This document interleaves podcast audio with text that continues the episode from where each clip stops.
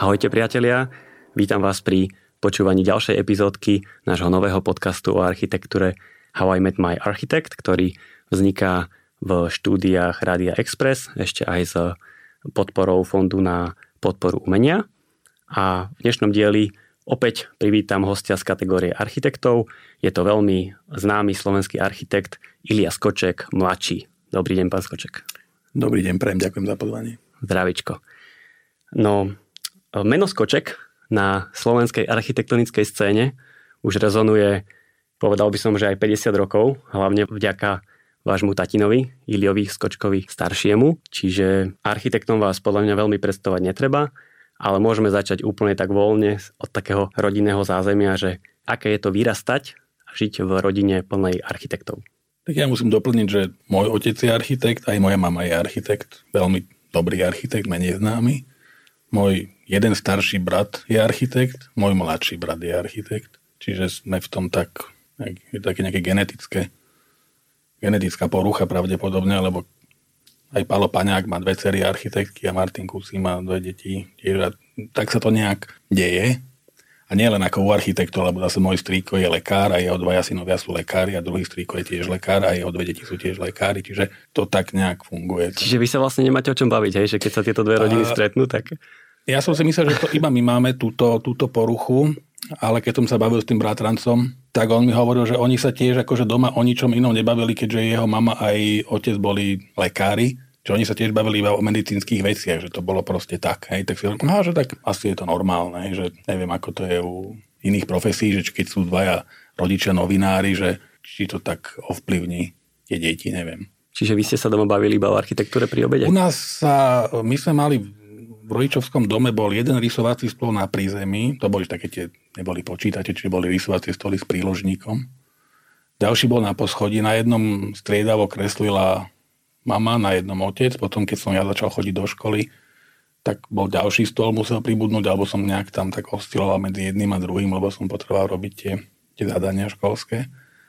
A tak nejak prírod... On, rodičia sa bavili hlavne o robote ja ani neviem, že by sme sa bavili o niečom inom. Teda, a dneska, keď sa stretnem s Maťom, e, s bratom môjim mladším, ktorý o 10 rokov mladší, tak tiež sa nebavíme o deťoch. Hej. Iba o architektúre. Áno, no je to také, je to mrzuté, no ale tak sa nám to stále nejak tak točí tým smerom. Čiže tak ale nechceli by ste sa aj o niečom inom baviť? Hrozne rád by som, chcel by som mať nejaké normálne hobby. Ľudia zbierajú známky, alebo neviem čo. Však to môžete, známky hej, môžete zbierať aj po hej, alebo hej, majú rôzne, chodia na motokári, hej, majú takéto, majú hobby a ja by som hrozne chcel mať nejaké hobby, ale nejak, ja sa nechcem sa do toho síliť, hej, že nebudem to teraz hej. učiť hrať na klarinet, lebo sa to, sa to má, alebo čo je. Čiže... Tak ale ono je to zase strašne ťažké, nie? Že dobre, tak ste sami architekti doma, ale taká nejaká otázka toho rešpektu voči tomu druhému, alebo nejaká súťaživosť, že ako tie rozhovory vlastne prebiehajú? Že ocino je taký najstarší, tak... Premýšľam, lebo s otcom som dlhšie nebol, alebo teda bývame spolu relatívne málo. Že či sa dohádate, alebo tak pri tom obednom keď, stole? Keď ja poviem príklad, ja keď, akože, že keď cestujem niekam, tak to je vždy trošku ako jednou nohou som na služobke, že mm-hmm. pozerám okolo seba kúkame, kúkam na dom. Hej, s Maťom, s Maťom chodievam na také výjazdy, že boli v Tokiu sme boli spolu dva týždne, sme boli v Kodani spolu, v Hamburgu, v Turichu a teraz Prídeme tam, sadneme na bicykle a prebicyklujeme to mesto krížom krážom. V zásade sa ani nebavíme, len kúkame na tie baráky, vy sa pristavíme na tých cajloch pod tým isozákým alebo pod tým. Aha. Hm. a tak akože, no je to, no, je to mrzúte, no. Mm-hmm. Takže v Tokiu ste videli aj ten uh, taký capsule house od uh, Kurokavu, od Kíša Kurokavu? Aj ten, aj pod ním sme boli, sme tam tak odfotení. Vy sa tak akože my sa tak akože trápne odfotíme si také dve hlavy s takým pozadím na takéto selfiečko, že máme nad sebou, ja neviem, United Habitation od Kirbiziera, alebo, alebo tohto Kurokavu, alebo Prádu od, uh, od Herzoga, že to tam je na Omotesando. To sa nešudujem, že tam dávate aj svoje hlavy, že robíte. No to si robíme také akože spomienky, akože spomienky, bol som tu. Tu, tu. je, je, to, je to, ale my, asi by sa bolo, ja neviem, sa spýtať, čo ja viem, Mišo Havran, jeho otec je novinár, on je novinár, či formuje, respektíve deformuje budúcnosť tých detí, keď ich rodičia sú takí posadnutí tou svojou mm-hmm. prácou. Tak ale môj, napríklad... syn, môj syn tvrdí, môj syn Ilia, aj to bude ďalší Ilia architekt. Ďalší Ilia, teda, no. teraz vyštuduje, ak, že on chce byť architekt. Nemá, vôbec k tomu nemá žiadnu nekreslí, hej, nemá k tomu taký, čo by som cítil, že, že to je taký cieľavedomý, mm-hmm. že si buduje k tomu nejaký vzťah, ale akože keď sa ho spýtam, že čo chce byť, tak architekt. architekt. A prečo Ilia? Prečo už tretia generácia Iliu? Hm, tak to vyšlo. No. A aké um, máte korene? To Ilia není úplne slovenské? I, Ilia je ruské meno, respektíve Eliáš, Elias, akože židovské možno pôvodom, alebo hebrejské teda tak. Lebo je Elias Engelis, architekt, ako je, alebo Elia Vudere, tak to je to je asi z toho istého koreňa, predpokladám, alebo bol nejaký prorok mm-hmm. Eliáš. Aj, aj, aj meniny má Ilia Eliáš akože rovnako, hej, čiže ale neviem. A, a podľa mňa otcov, môjho otca, otec, môj dedo, ktorého ja som videl raz v živote, lebo to bolo nejaké zložité rodinne, tak on bol taký novinár, taký lavicový novinár a podľa mňa chcel tak nejak prejaviť nejakú afinitu k, k tomu lavicovému svojmu smerovaniu alebo ku komunizmu, poviem rovno. Bol novinár v Rudom práve, tak možno si myslel, že keď teda jeho syn bude Ilia, že, mm-hmm. tým ako Takže takto to začalo. Takto, hej. Neviem, to som si teraz vymyslel. Čiže... No a váš ocino teda vám postavil dom, aj s maminou ho navrhli. Tak. Bývate teda kúsok od Bratislavského hradu a včera, keď som si to pozeral na Google Street View, tak ma zaujali dve veci. Prvá, Bonaparte hneď oproti. Mm-hmm. Hej, tak aký máte možno k tomuto vzťah, k tomu Bonaparte, ktorý tam asi pravdepodobne nemá stať, lebo to už keď sa človek na to pozrie, tak vidí, že že tuto to ja, asi... som, ja som jediný, kto o Bonaparte povie akože jedno dobré slovo, že v tomto našom uh, slovenskom Kyrgyzstane, alebo jak to nazvať, to kľudne mohlo mať 8 poschodí. Hej? Čiže mňa by neprekvapilo, keby to malo aj 12 poschodí hej, v tých časoch, keď to vznikalo. Čiže to, že to má 4, je v zásade ešte Dobre. V zásade. akože, ja, všetci na to akože prindajú, samozrejme. Čo mne na tom veľmi vadí, je, že to je taká karoséria plechová, ten dom nestarne. Hej? Ten bude vždycky ako taký naleštený blatník, hej, že to je taký malúkobondom nejakým obložené, že nemá šancu dostarnúť v tom prevedení fasádnom, akom je, ani pekný, no proste to bude len blatník. A, a druhá vec je, že že celý ten pozemok, akože ja som tam hrával, ja som tam vyrastal, keď tam ešte bol, tak, keď tam bol pamiatkový úrad, keď tam nebolo nič, keď tam bol len taký oporný múr, ten sme hrali tenis, akože celé detstvo. A celý ten pozemok, ako bol, oni podgarážovali. Hej? Čiže tam boli kedyž také veľké duby, to sa hovorí, že ešte Napoleon sa, to sa volá, že Somársky vrch.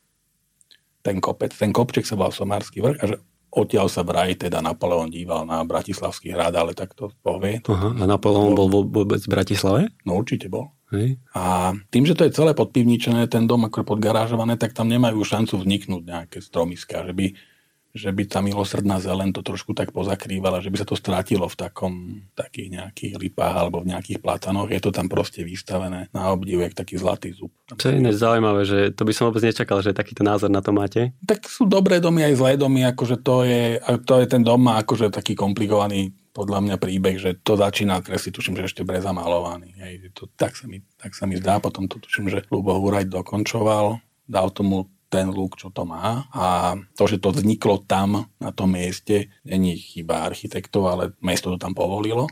Hej, bola tam úplne iná funkcia. Bola tam boli planetárium, kedysi, na ktorý dokonca vraj boli už kúpené tie, tie základné súčiastky, taký ten tá mašina, čo to mm. premiet, neviem, to sú také skázky bratislavské ale potom tam dlho boli také búdy, také unimobunky, to bol pamiatkový ústav, potom tam boli nejaké firmy a potom sa to celé dostalo. To je, to je 10 ročia starý príbeh, keď sa začalo pripravovať tá výstavba tam. To, čo ja na tom vidím pozitívne, že v tých časoch, keď to vznikalo, keby tam niekto nakreslil, že 12 poschodí, že chce byť tak aj to si myslím, že tam niekto presadí. Mm. Čiže v zásade škoda tých stromov a škoda toho, toho, toho blatníku. No, ale... no dobre. A potom taká druhá drobnosť, čo som si všimol, bola, že vy nemáte vlastne vstupné dvere alebo také vráta. Či? Že máte iba ten tehlový plot?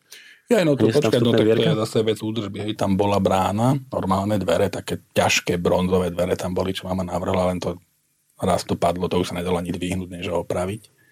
A, a v dome teraz vlastne býva mama Mama má, bude mať 80 a my tam nebývame. Ja mám hore v, a v tej nadstavbe, takej, čo som nadstával ten rodičovský dom, tak tam som kedysi býval a tam mám teraz ateliér, čiže mám to tak trošku pod dozorom, že čo sa tam deje, ale v zásade nevieme, že čo s tým domom raz bude, hej, že jak s ním naložiť, hej, že raz tam nejaká porucha s kúrením a teraz sme to chceli opraviť a poďme to už opravovať ako, že poriadne to opravme, to znamená vysekajme podlahu a spravme teraz tu a došli sme do stavu, že no a na akú verziu to teraz opravíme, na to, ako to je, alebo to nejako prerozdelíme hej, dispozične, alebo to, alebo to spravíme neviem, že nech tu sedí nejaká reklamka alebo niečo, lebo my každý máme v zásade kde bývať, že i deti, aj sestra, aj brat.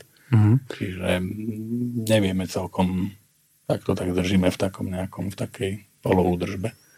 No a neviete si predstaviť, alebo viete si predstaviť, že by ste tam bývali? Lebo však ten dom je akože podľa mňa dosť priestorovo kvalitný, svojím spôsobom unikátny. Ten, ten, dom je, no, ten dom je unikátny v takom, ťažko to vysvetlím, ale človek, keď si pozrie ten pôdory z toho domu, tak tá kvalita z toho, Niektoré pôdorysy sú také čitateľné. Kúknete na to, presne viete, ako to je vymyslené. Hej. Toho pôdorysu toho domu není zrejme, že nič z tej kvality, ktorá v tom dome je. Ako bol tam natočený nejaký, nejaké ikony sa v tom dome točili, ale aj tak je to ťažko zachytiť na kameru. A ja mám k tomu taký akože veľmi citový vzťah, že, že som sa raz, raz som mal taký sen a mi snívalo, že niekde, že sme predali ten dom, že tam niekto iný býva a že ma tam zavolali na návštevu. A ja teraz tam došli a bolo tam všetko tak, ako keď sme tam bývali. My boli tam také skrinky, ktoré mama si navrhovala nábytok. A bolo tam všetky sochy a vázy a obrazy, ktoré sme tam mali. Ja som sa dobudil ráno a mal som úplne, som bol uplakaný som bol z toho, že, som, že ma to hrozne vzalo, že by, že by ten dom sa nejako zmenil, alebo, alebo že by sa, neviem, nemali treba. Čiže aj keď má to svoje, má to, ja som v tých ikonách si z toho tak akože trošku uťahoval, hej, že to bolo super. Ako váš ocino vlastne povedal, že ano. ten dom je dobrý a zrazu prestrih na vás, ano, brat, že to, tak, tu sa nedá bývať. On to tak pateticky podával, tak ja som to potreboval trošku riediť, ten sirup takými ako... Ale to je pravda, tam, že tam v tom dome nie sú dvere. To je super. znamená, že tam ten pocit súkromia je... nie je. Hej, ne, že hľadám nejaké slovo, ale vlastne, že nie je. Čiže ale určite nás to akože formovalo, že my sme, aj Maťo, to vás formuje, respektíve deformuje v kontexte začiatku tejto debaty, že o čom sa bavíme, hej, že sa úplne inými požiadavkami na kvalitu dívame na iné veci. Hej, že na, na cudzie, na, na iné stavby alebo na inú architektúru. Keď vyrastáte v takom prostredí, tak, tak asi vás to nejako poznačí, si myslím. Áno, však veď Ocino tými stenami vlastne tvoril ten priestor, to tam on tak povedal a že ja... tú intimitu iným spôsobom, dajme tomu, zabezpečil, ale, ale dvere na vecko ste mali. Či? Ale pravda, že áno, však to áno, jasné, aj do špajze boli dvere, aj, aj do, do kúpalne boli dvere, ale určite je pravda, že ten dom je v niečom jedinečný. Ale tak boli také domy, hej, že do pár je týchto no, štyri sú tieto tehlové domy, alebo tri, jedno bol, čo mal Ivan Matušík, iný dom tehlový mal Ferdinand Milučky.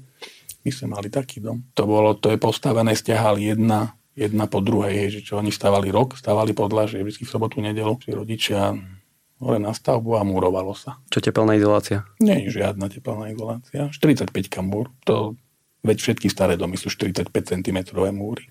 Čo sme prestavovali minulý rok.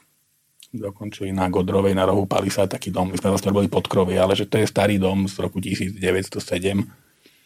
Alebo tak nejak tuším, čo stával Herdeli na rohu Godrovej a Palisa, to sú 45 múry, to nie je zateplané. Však to vykúrite normálne, to len teraz je takáto na obsesia.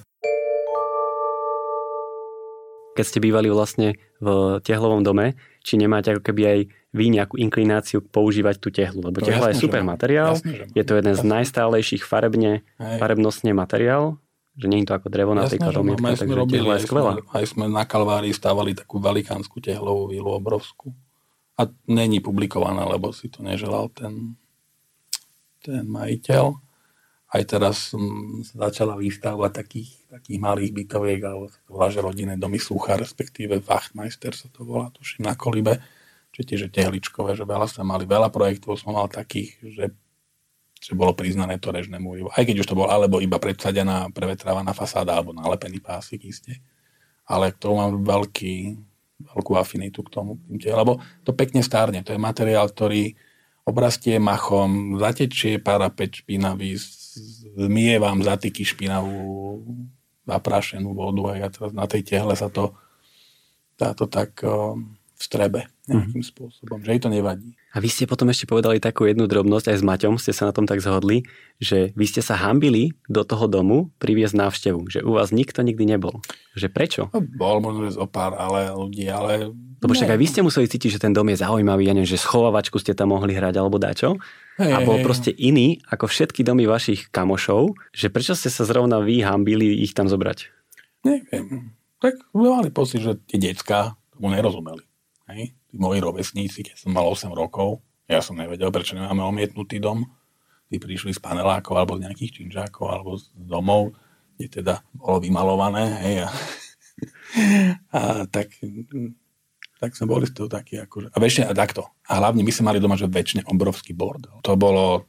Samé výkresy samé výkresy, všade samé výkresy, všade samé obrazy, všade proste hrby šiat. To otec hovoril, že v tomto dome nesmie byť žiadna horizontálna plocha, lebo na každú horizontálnu plochu sa niečo poli. Hrba časopisov. Ja je to také, že stolička, ktorá sa mala narodiť ako skriňa, hej? No, že tam boli také, možno, že na tých, na, v tom filme to je vidno, tam je také schodisko, ktoré má vlastne z boku otvorené, nemá zábradlie mm-hmm. stupeň 20 cm, vysoký 20 na 20, klon schodiska, akože kritický a sú otvorené tie schodnice. Na každom tom, na každom tom schode bola nejaká kopa niečoho, alebo vyžehlené košele, alebo uteráky, alebo si tam niekto zložil knihu, alebo tašte, že vlastne my sme boli, plus sú tam také múriky, na tých otvorených galériách sú také, to to aj nejak volá, také z tých galérií vlastne zábradlie tvorí 30 cm múrov, múrik, na tom boli všade, boli všade hrby, veci. že, že nemôže nikoho poznáme, tam rôzny bordel. Plus sme sa nevyzúvali, hej, tuším. Dole to má, to má travertínovú podlahu na celom prízemí, čiže ja som došiel na návštevu a ľudia sa vyzúvali, to mi prišlo však ako, sa nevyzúvam.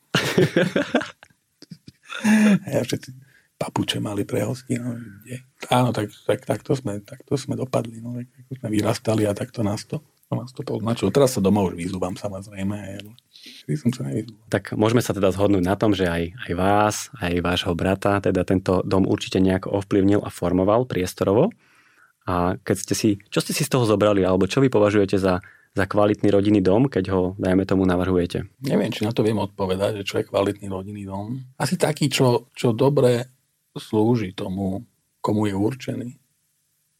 Takže robili sme taký dom, akože je to taká bublina v Pôdorise, taká akože mo- moderná vila. Tiež ste ho nikdy nevideli, lebo nikdy nebola publikovaná. A to vidím, že, že ten klient to nevie naplniť. Že nevie to zariadiť, nevie to naplniť obrazmi, knihami. To, ten, ja, ja, keď spravím dom, tak ja mám taký pocit, že odozdávam taký polotovar to treba naplniť tým životom. Mne sa to, ľahko, mne sa to tak zobytniť. Hej? Nechcem mm. povedať, že nadekorovať, hej? ale to je taká zvláštna téma, že my sme boli zvyknutí v tom otcovom dome alebo v ateliéri, proste sme mali kopec obrazov, kopec mapy staré, hej, nejaké, otec si kúpil v antikvariate mapu, hej, proste tak, tak to niekde zavesil, zarámoval, ale mal kníh, kopec časopisov, vecí, navláčil, keď sme boli, keď sme boli mali, keď som mal 8-9 rokov, tak sme boli v Alžírsku s otcom a keď som chodil do školy chvíľu vlastne a oni odtiaľ navláčili vázy, my máme doma nejaké kusy, nejaký, nejakú rímsku rímsu, hej, niekde z Timgadu, čo je také rímske mesto, niekde v púšti, tak niekde to si dal pod pazuchu, hodil do kufra v aute a nejak to prepašoval na Slovensko. Je to Alži- do Alžírska autom? Áno, áno, áno. áno. Mm. Čiže, čiže kope z týchto kadejakých rároch a ľudia to nemajú asi, alebo neviem. Hej? Čiže potom si volajú také interiérové štúdie alebo nejaké firmy, ktoré im to akože nadekorujú, hej, takými pribambasmi, hej, takými haraburdami s žirafami, no žirafa s takých, takými. Ale není sú to, akože není sú to stopy ich nejakých životných zážitkov, ako to je u nás, hej, ale to je prirodzené, hej, že otec to tak zariadí jak ateliér, hej, že proste tu si zavesí takú masku niekde z Afriky. A mal som raz takú klientku a ona mi povedala mi to veľmi pekne, je to bola akože ekonómka a ona povedala, že ako to má zariadiť. Ja hovorím, že dávam ti taký polotovar, to je teraz na tebe, ako to, ako tam ten tvoj príbeh, aby si tam cítila ty doma, hej, že to, a nie je to, že to není hotelová hala, že sa to nadekoruje raz, tu sa zavesia fotky starej Bratislavy, tu sa dá nejaké niečo podobné, nejaká plastika a už je to tam, akože už to tu tak je zaplnené, že mala by si to tým svojim naplniť. A ona mi hovorí, že pozri sa, ja som auditorka. Ja nemám čas sa tomu venovať. Nebaví ma to. Nemám vkus, o sebe povedala, čo bolo veľmi sympatické. A aj keby som mala čas a vkus a chcela som venovať, ani neviem, kde sa tieto veci kupujú, vyberajú, hej, že nevie ona zavolať nejakému maliarovi do ateliéru, že chcela by som, páči sa mi ísť na výstavu, páči sa mi to, čo robíte, chcem si od vás kúpiť obraz, že nemám to, tak neviem. To tak ale ten váš, ocino, ten váš ocino si kupoval tie obrazy, alebo práve architekti majú aj väzby z... Majú, hej, mali sme tam no. od Dobeša toľko grafík, ktoré potom rozkúsal pes, hej, lebo asi mu chutil ten papier, alebo čo sme tam, jasné, veľa obrazov všelijakých, aj starých ešte po, po starých rodičov, alebo mama, čo kupovala. Uh-huh. Veľa, veľa starožitností. Čiže um, a teraz ja sa vrátim k tej výle, čo som, tej, tej bubline, čo hore na Drotárskej. Tak to vidím, že ten dom je, jak som odtiaľ odišiel, tak je, tak je prázdny. Hovorím, či zaveste si tu obrazy, zavesti, kúp si starý perský koberec, zavesti ho na stenu, akože to sa dá všelijako. A oni sa mi to nevedia, potrebujú to, potrebujú, aby s tým niekto pomohol. Hej? Alebo poviem iný príklad, robil som taký taký asi najpeknejšiu robotu, čo som kedy robil. Taký byt na, na Pánskej ulici na rohu, kde je Sharon, kde je Čumil, tak tam je také velikánske podkrovie.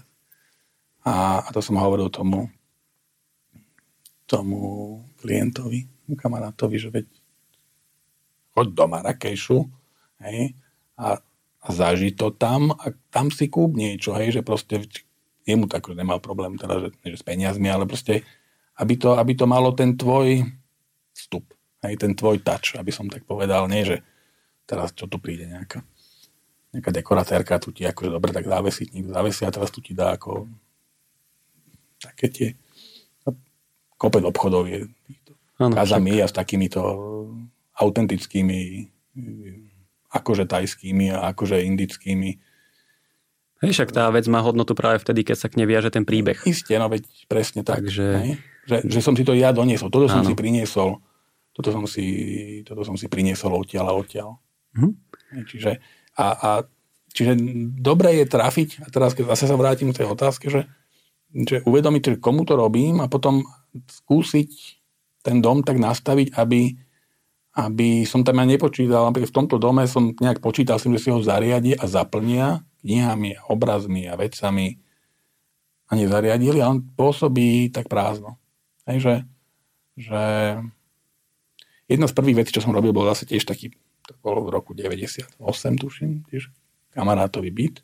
Došiel som tam pekne urobený dispozíciu, všetko to bolo akože fajn, som spokojný. Došiel som tam po roku, nezmenené.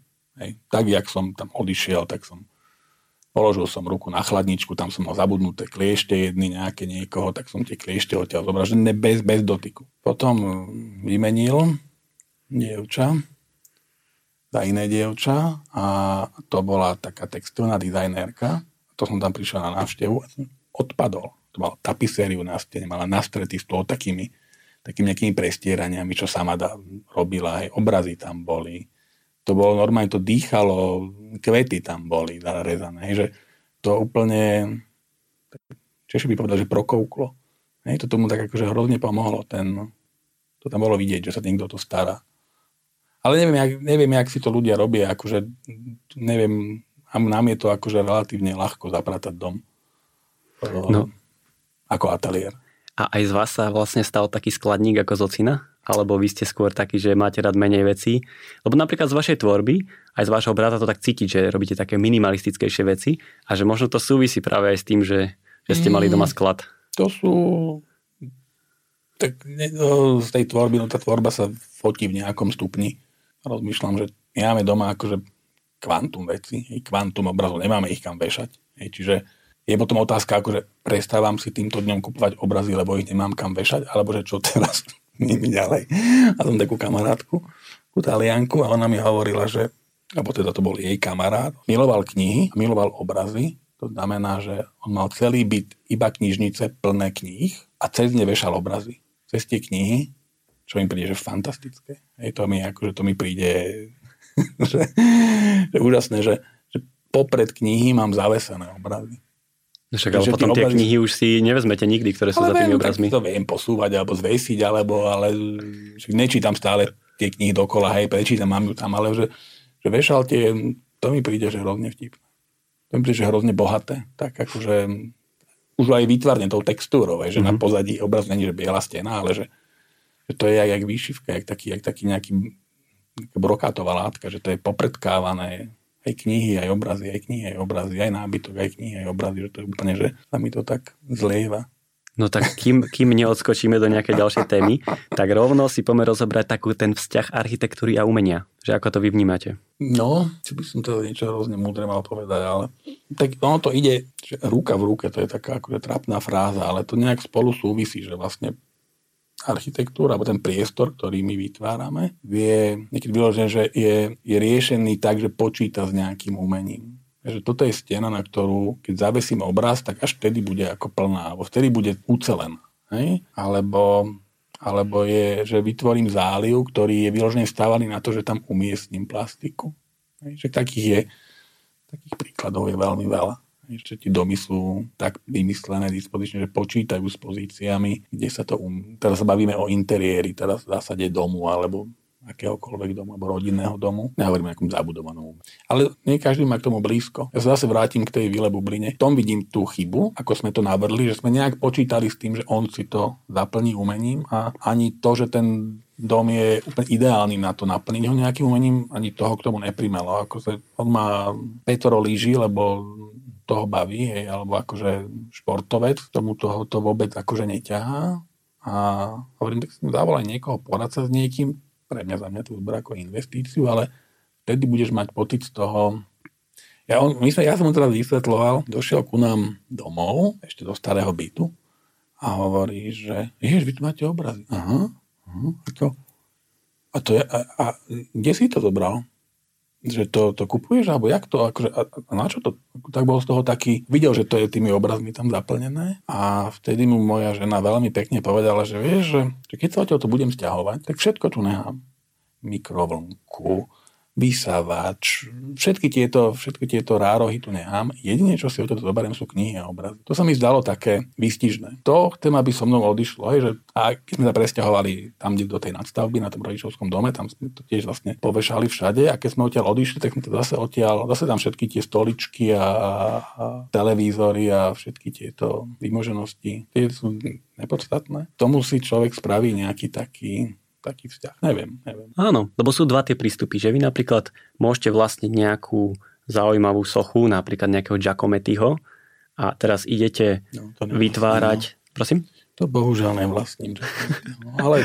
A, príklad, hej? hej ale no. že proste máte už ten artefakt priestorový, mm-hmm. že nie je to možno obraz, ale priestorový artefakt a teraz idete vytvárať alebo navrhovať ten dom a koncipovať jeho priestor s tým, že viete, že toto tam umiestnite. Alebo keď vlastne neviete, akú tú zbierku umenia máte. Hej, že to sú dva rozdielne prístupy. Preto hovorím, že to je ťažké robiť ten dom, že musíte to trafiť tomu človeku, ktorý tam bude bývať. On sa tam musí cítiť dobre. Keď viete, že, že sa nezapodieva umením, tak nebudem tam s ním vyložene počítať, že tu príde niečo, čo on ešte nemá a ani k tomu nemá vzťah. A, a to sú tam potom také situácie, teda, že potom sa ešte tí väčšinou manželia musia dohodnúť ten, že aj toho umenia majú kvantum a aj sa nevedia rozhodnúť, či áno alebo nie, že či také alebo onaké a kam to, kam to dajú. Ja viem, že my keď sme, my keď sme my sme vešali raz obrazy, takže sme zavolali tu Ninu Gažovičovu, nech nám poradí, jak to rozvešať. Čo je teda kurátorka. Slušná poradkynia. Aby, aby... A tak bolo také príjemné, sa s ňou o tom rozprávať. A vyrožňam, že toto si neviešajte, toto je blbosť že mm. to dobrý obraz. Čiže je to, uh, neviem, ale nechcem to nikomu akože podsúvať, hej, že, že si má kupovať umenie, alebo že keď si nekupuje umenie, že je trubiroh alebo niečo, proste niekto k tomu nemá vzťah, že žiaden, hej, žiaden. Takže uh, asi dôležité je, aj pri tých rodinných domoch to je ťažké, že komu to robíte, že či ste vôbec či ste vôbec ten správny kto má ten dom tomu človeku robiť. Hej, že či sa viete vžiť do jeho, do jeho kože. To je ťažká voľba potom, že či, lebo to je ťažká úloha pomerne, je to dlhá, dlhá robota. Vstupuje do toho veľa nie takých tých objektívnych faktorov, a hrozne subjektívnych faktorov. Uh-huh. Že teraz ešte sa na tom vedia mám teda tí klienti väčšinou nejaká rodina, že sa vedia aj pohádať na tom akože na smrte, že proste toto keby som vedela, tak toto teda nikdy nedovolím. Tak, toto som v tom výkrese nevidel. A to sa mi stalo akože konkrétne, že sme mali tú vílu, tú tehlovú, ona bola tehlová zvonku aj znútra, komplet celá obložená tehlou, aby teda aby ten materiál vyznel pravdivo, že vlastne zvonku, ktoré steny prebehli cez to nasklenie, cez tie okna a vnútri pokračovali. Celé sa to muselo znútra omietnúť. Už obložené, vyšpárované, to je krásne. Pritom sme mali tomu vizualizácie. Všetko sme mali akože áno, že fajn, krásne obrázky a keď to... Keď to videl naživo? Tak, tak tu ja bývať nebudem. To akože... Alebo, od, alebo odchádzam, alebo... A to pritom akože, že moja veľmi dobrá kamarátka a fantastický ten klient, aj ten kamarát, akože veľmi a nevedeli sa na tom zhodnúť. Čiže Čiže tam do toho, no to sú také tanečky potom všelijaké okolo toho.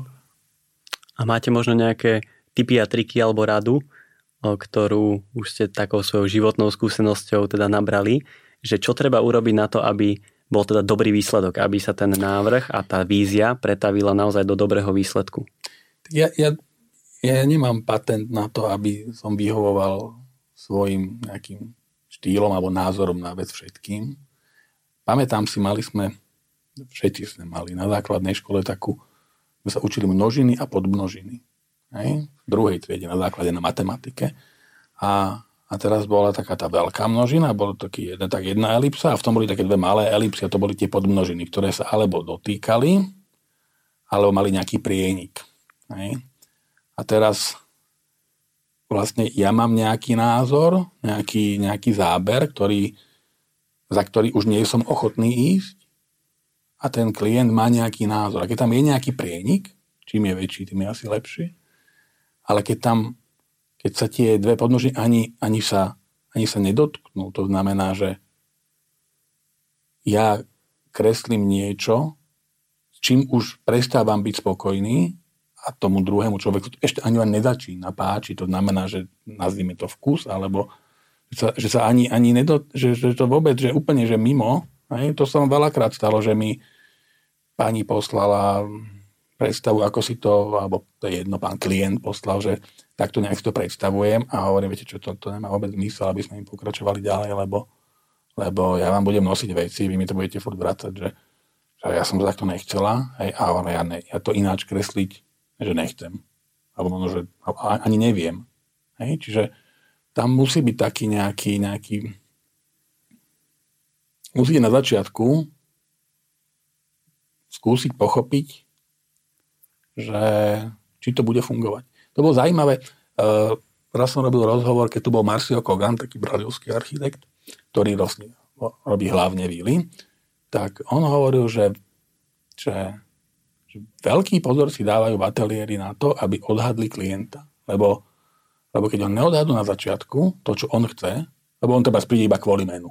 Hej? On príde, aha, Marso, a ja chcem tú vilu od tohto slávneho architekta a, a za, za, za koľkokoľvek peňazí, hej, že, ale potom zistia, že, že, že musia si dať veľký pozor, aby sa im, aby trafili klienta, lebo robiť dom niekomu, kým sa to nedá robiť, je, že veľmi ťažká robota. A, a potom ten dom nedopadne dobre a jeden, jeden zlý dom, to musíte urobiť štyri dobré, aby, aby ste to... Tak to on zadefinoval nejako, mal na to. Mal takú matematiku, mal spravenú, že veľký pozor si dávajú, aby, aby si vybrali správneho klienta. A to platí ako opačne, akože oni to len vedia lepšie, alebo ten klient prvýkrát stáva dom, oni to robia 50 krát, čiže vedia sa v tom lepšie zorientovať a aj pre toho klienta to lepšie, keď ten architekt pochopí, že teda že není on ten správny pre ňoho a treba aj odporúčiť niekomu inému. Mm-hmm. Takže to je potom trápenie obojstranné. Žije sa do pozície toho človeka, ktorý teraz celé svoje úspory alebo ide postaviť dom, je to pre ňoho akože postav dom, zasať strom Hej, čiže je to pre neho taká ako životná úloha a nakoniec mu ten architekt postaví dom, s ktorým není spokojný. To bude stavať ďalší dom kvôli tomu, lebo netrafil zle si vybral, alebo zle ho nasmeroval to architekt. Je to taká, je to taká dvojsečná zbraň trošku. Áno, však veľa architektov hovorí, že, že keď klient presne vie, čo chce, tak to je vlastne zlé, lebo, lebo tam je... On tak... už potom nepotrebuje úplne toho architekta. Hej, e, no áno, iste, tak to sú, to je taká, neviem, či iba slovenské špecifikum, že teda uh, aj ako, ako každý Slovak držal tehlu a betonoval, čiže hm, vie čo, ako ne, niekde ho nejaký inžinier nebude poučovať, ak teda má vyzerať rodinný dom a koľko koľko má mať izieba, koľko metrov, a no, to je jasné. Hej. Ale to sa podľa mňa trošku to podľa mňa trošku skultivováva to prostredie, hej, že, že že sa dáva viacej kreditu tomu architektovi? Tak si to nejak tak tajne myslím, alebo naivne domýšľam, že sa mi zdá, že sa to prostredie v tomto kultivuje. Že áno, stále sú takí tí majstri sveta, ktorí si aj vymenia karburátor, aj nakreslia dom, lebo aj napíšu zmluvu, aj, aj všetko. Hej. Čiže už, už sa chýba, aby začali skladať hudbu. Hej. Proste, že teda Čiže každý vie, ako sa má točiť film a každý vie, ako no, múdry. Hej. Akože to mi je také zvláštne, že podľa mňa, že kto, kto sa vyzná v tej svojej profesii, v akejkoľvek, hej, to je, že, že robí si ju dobre a zistuje každým dňom, že ako, ako tá jeho profesia má nejakú hĺbku poznania a skúsenosti a že čo sa dá spraviť v čomkoľvek. Hej. Dobre, že film. Hej. Podľa mňa, kto, kto dospeje do nejakého stupňa poznania hĺbky tej vlastnej profesie, tak má nejaký rešpekt u každej inej profesie, lebo mu asi dojde, že aj tá iná profesia není len také, že nič. Hej, že, že grafický dizajner napríklad, no každý architekt vie urobiť vizitku, samozrejme, že to s prstom v nose, ne, tak vyberiem sa. Ale keď to robí ten grafický dizajner, tak je to podľa mňa, to tam niekde je cítiť.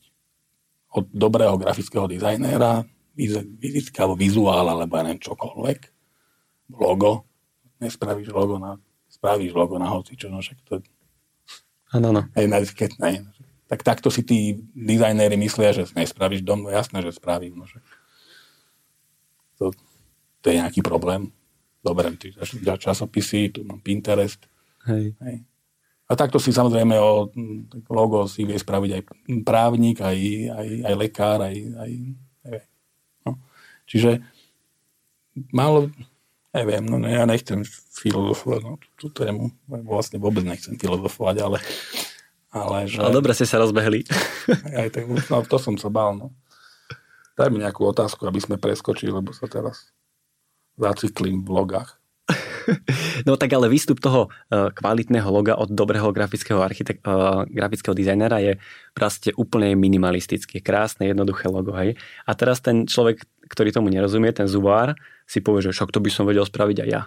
Ale to je na tom práve to ťažké, že tie najlepšie riešenia... Zlý zubár si to povie. Hej, zlý zubár si to povie. Hej. Dobrý zubár si povie, že asi za tým niečo je. No, tak mm-hmm. to poviem. Bol, bol som na takej prednáške, to je taký, taká konferencia, čiže to je taký cyklus, InDesign sa to tuším volá. A bol tam grafik nejako strašne známeho amerického štúdia, ktorí robili logo na, na, na Pražské zoo. A teraz a prvý e, Pražská zoo vypísala e, tender ako súťaž na logo, že verejný, že hoci kto mohol teda spraviť logo aj deti, aj, aj všetci, tak dostali proste neviem, 500 návrhov zadarmo. Aj to bolo, že keď nakreslia zadarmo, že oni teda to vyberú, čo, čo sa im bude dať najlepšie, nejaká komisia. Nakoniec uh, to boli všetko asi, že hrozne zlé logá. A on vtedy povedal, že they got what they paid for. Čiže Čiže áno, no tak zadarmo dostali to.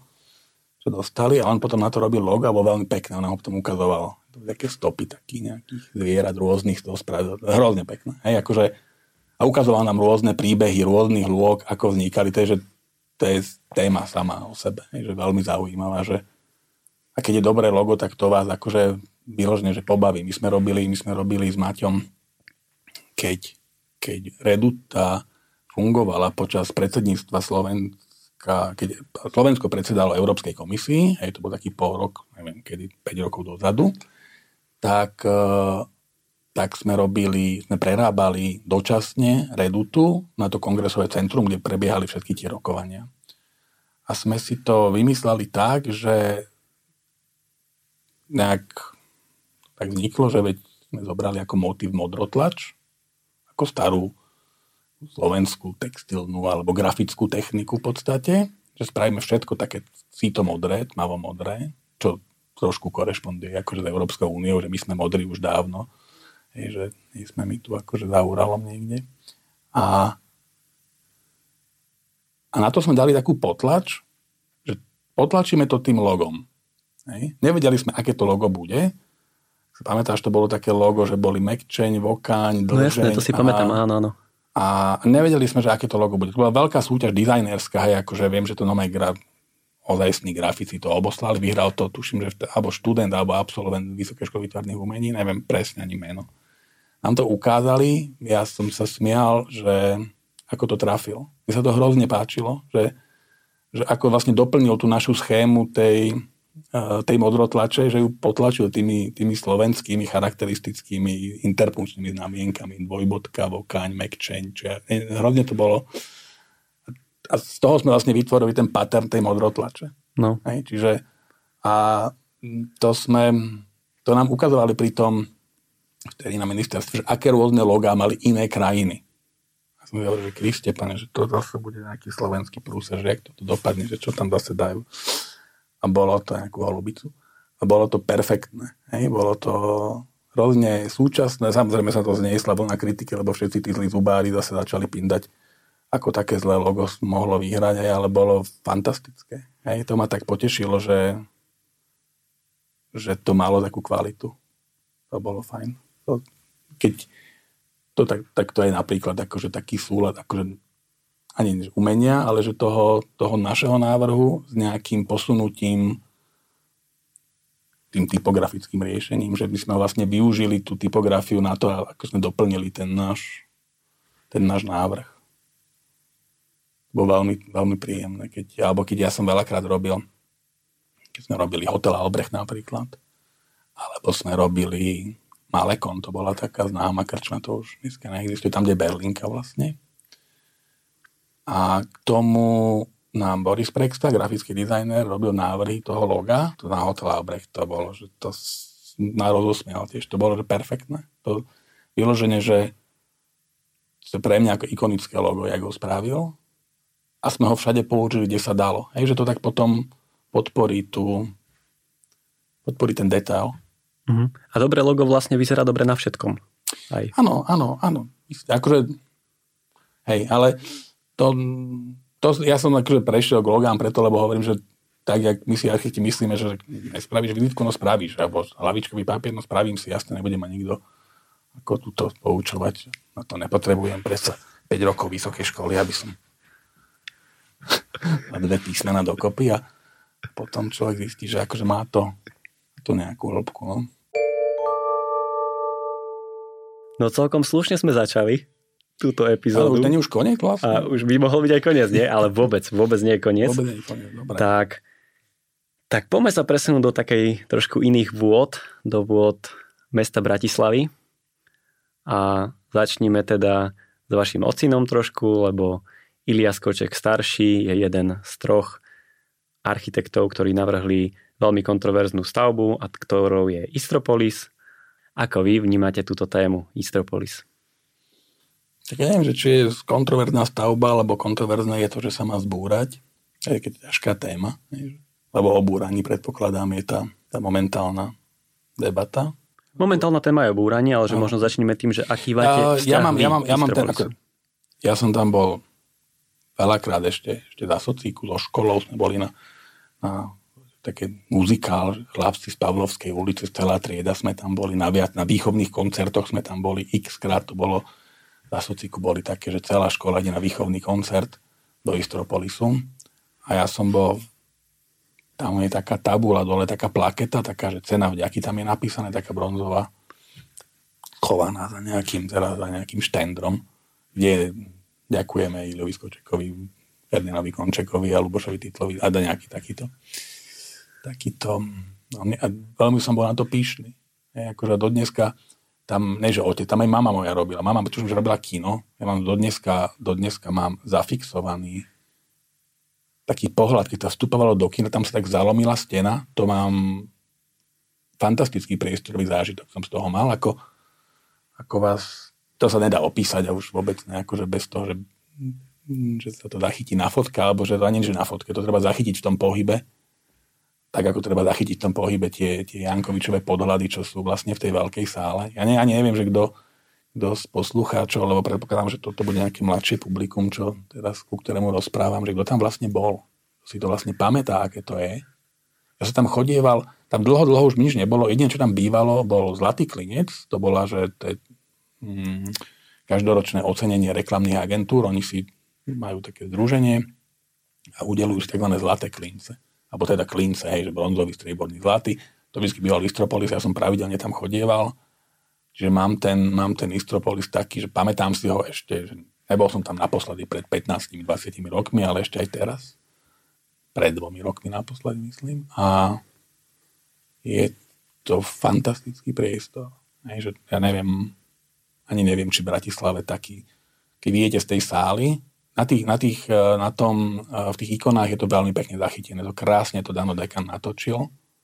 Aj tie pohľady, ako otec stojí zo spodu v, tom, v tej vysokej hale a, a s tým podhľadom, s tými skrúžami. A, tak, a viem o tom akože relatívne veľa, lebo otec o tom veľakrát rozprával, aj, že jak sú tam robené tie stĺpy veľké a jak sú pitomé tie okná na tej, na, na, tej, na tej pílke zubatej, že to má nemalo byť ale na tri časti, ale to to robila pani Titlová, no tak to tak je teraz a teraz, no proste všelijaké, všelijaké pikošky. Ale je to fantastický priestor. Na tých ikonách to je vidieť veľmi. Aj že tomu, tomu sa, keď, tak, neviem, či to je krásne, krásne schodisko a krásny priestor. Foaje je, je v Redute napríklad, aj medzi veľkou sálou a veľkou sálou a malým divadlom v Redute je foaje je bohovské ale, ale iný priestor taký, neviem, veľké, ale divadlo, staré divadlo má malé foaje. Ne, ne, neviem, že je to, je, to, je to úplne ako, že to je, že človek chodí 20 cm na demo, kráča tým priestorom a to sa tým úplne, že nesie, jak chrám. No, čiže ja mám k tomu akože veľmi taký vzťah, akože asi možno bližší ako veľa iných ľudí. A Zároveň, zároveň vnímam, že ten dom, pekne to povedal, pekne to povedal jeden, eh, na to bola taká súťaž, na, na, na ten nový návrh, ktorý teraz je publikovaný, na to bola medzinárodná výzva na súťaž, ten developer si oslovil, tuším, že 7 architektov, ktorých vyzval a jeden z tých jeden z tých architektov, to bol profesor, ktorý neviem, jak sa volá, taký Brit z kancelárie HMM, že je to veľmi idealistická architektúra, ktorá vytvára nie veľmi idealistický verejný priestor. Je, že ten, ten, ten priestor, ktorý vzniká ako,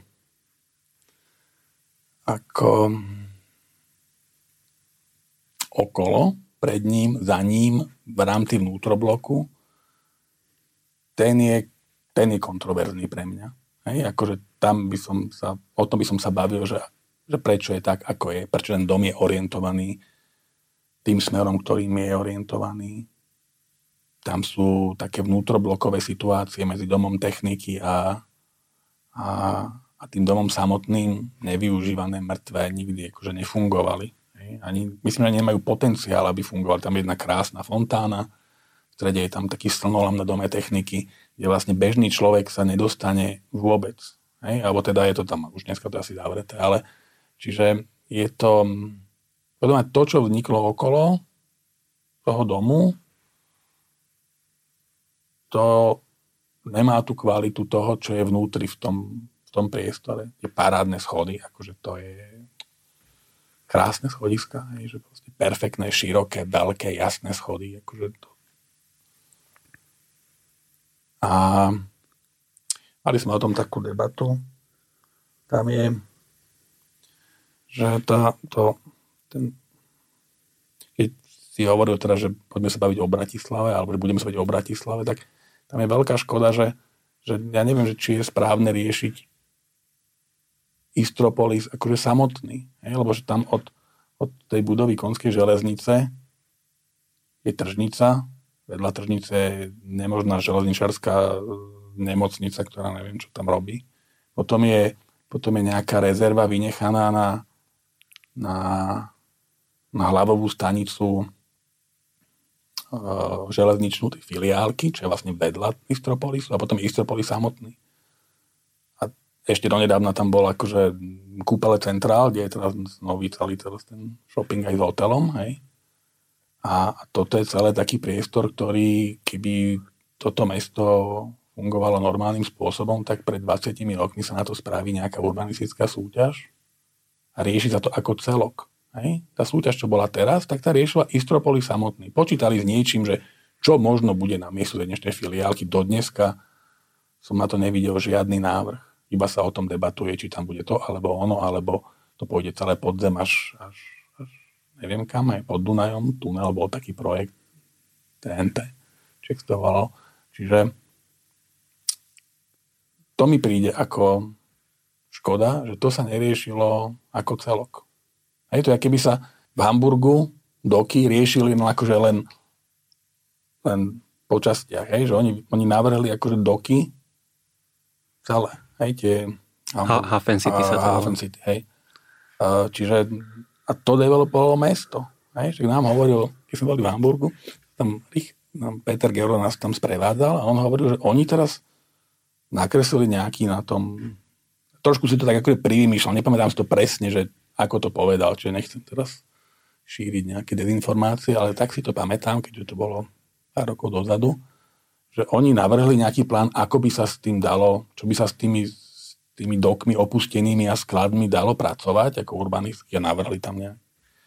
Tam bol nejaký šéf z mesta, ktorý to celé zbalil, povedal, že teraz o tom ani múk, vyriešili najprv majetkoprávne všetky nejaké svízelné situácie, kde neboli jasné majetkoprávne vzťahy, odkúpili to, vykúpili, až keď to bolo celé, až keď to celé patrilo Hamburgu, tak Hamburg to riešil ako developerský projekt, bol nejaké urbanistické riešenie, do okolností ho vyhralo KCAP, ktorý robí aj, aj ten Istropolis a, a rozpredávali to ako jednotlivým developerom už len čiastkové, len čiastkové zábery ktoré ale boli v nejakom kontexte toho celého priestoru, boli vymyslené, ako budú vysoké, ako budú fungovať, čo tam bude funkčne a tak ďalej. Hej. Čiže teraz ten Istropolis sa vlastne rieši ako, iba ako torzo toho celého. Čiže on, on nereaguje, lebo ani nevie, ako má reagovať na to, čo bude s tržnicou, čo bude s filiálkou.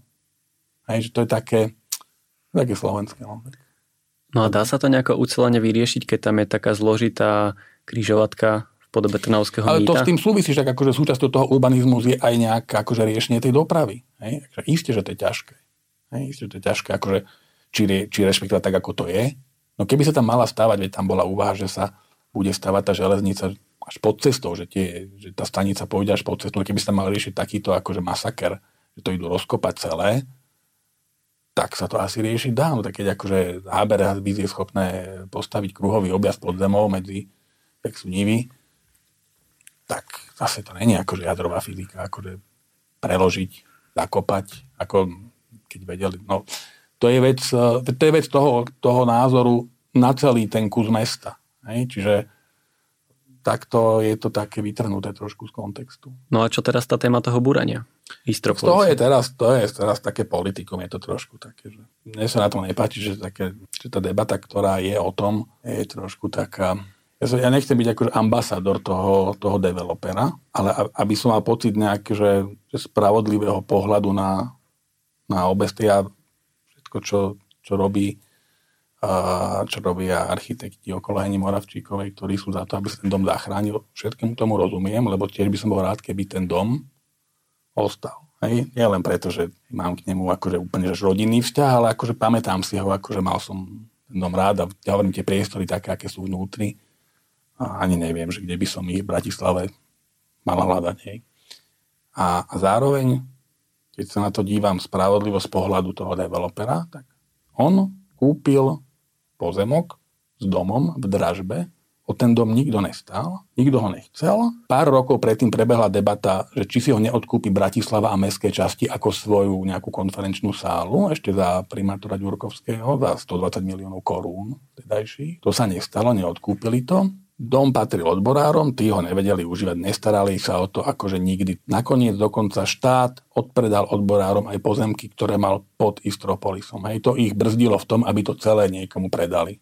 A ten, ten developer to nekupoval s tým, že on ide ako teraz prevádzkovať Istropolis. To není akože jeho core business. On tam chce kúpiť pozemok, postaviť, zarobiť. To je normálna robota bežná, ale u nás je to developer je zločinec, hej, čiže to je, to je taká momentálne taká nastavená optika. Kupoval dom, hovorím, o ktorý nikto nestal, hej, ktorý, ktorého prevádzka bude a navždy je stratová, hej, lebo v tom gabarite, jak je ten dom robený, že tam vlastne jedna sála, druhá sála, jedna malé štúdio, je, to sa nedá prevádzkovať bez subvencií, takisto sa nedá prevádzkovať bez subvencií filharmónia, ani divadlo, ani, ani nič podobné. Hej. Čiže ale to nikdy nebol jeho zámer. Teraz zrejme predpokladám, keďže to je skúsený developer, tak si zistil, či mu niečo hrozí, keby to chcel zbúrať.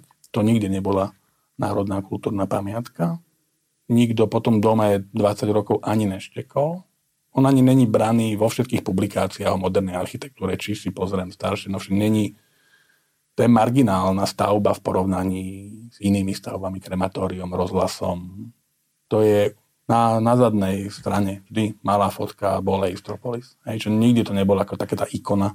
A dokonca, dokonca v roku 2010 vznikol taký zoznam, ktorý spracoval najznámejší, najvýznamnejší slovenský teoretik Matúš Dula, to bol také monumentum tutela, kde spracoval zoznam stavieb modernej architektúry slovenskej, ktoré, o ktorých by sa malo uvažovať ich nejakej forme ochrany, či už formou národnej kultúrnej pamiatky, alebo nájsť nejakú inú formu ochrany zo strany pamiatkového úradu. Bol tam samozrejme most SNP, ten už dneska je chránený, bol tam rozhlas Bratislav, ten už dneska je chránený, bola tam galéria, to už dneska to tiež je NKPčko, ale nebolo, ROH tam nefungoval, nikdy tam nefungoval. Medzi tými 30 stavbami bol tam hotel Forum, dnes hotel Crown Plaza, čo je podľa mňa akože ten, nechcem sa nikoho dotknúť, ale ani pekný, ani dobrý dom.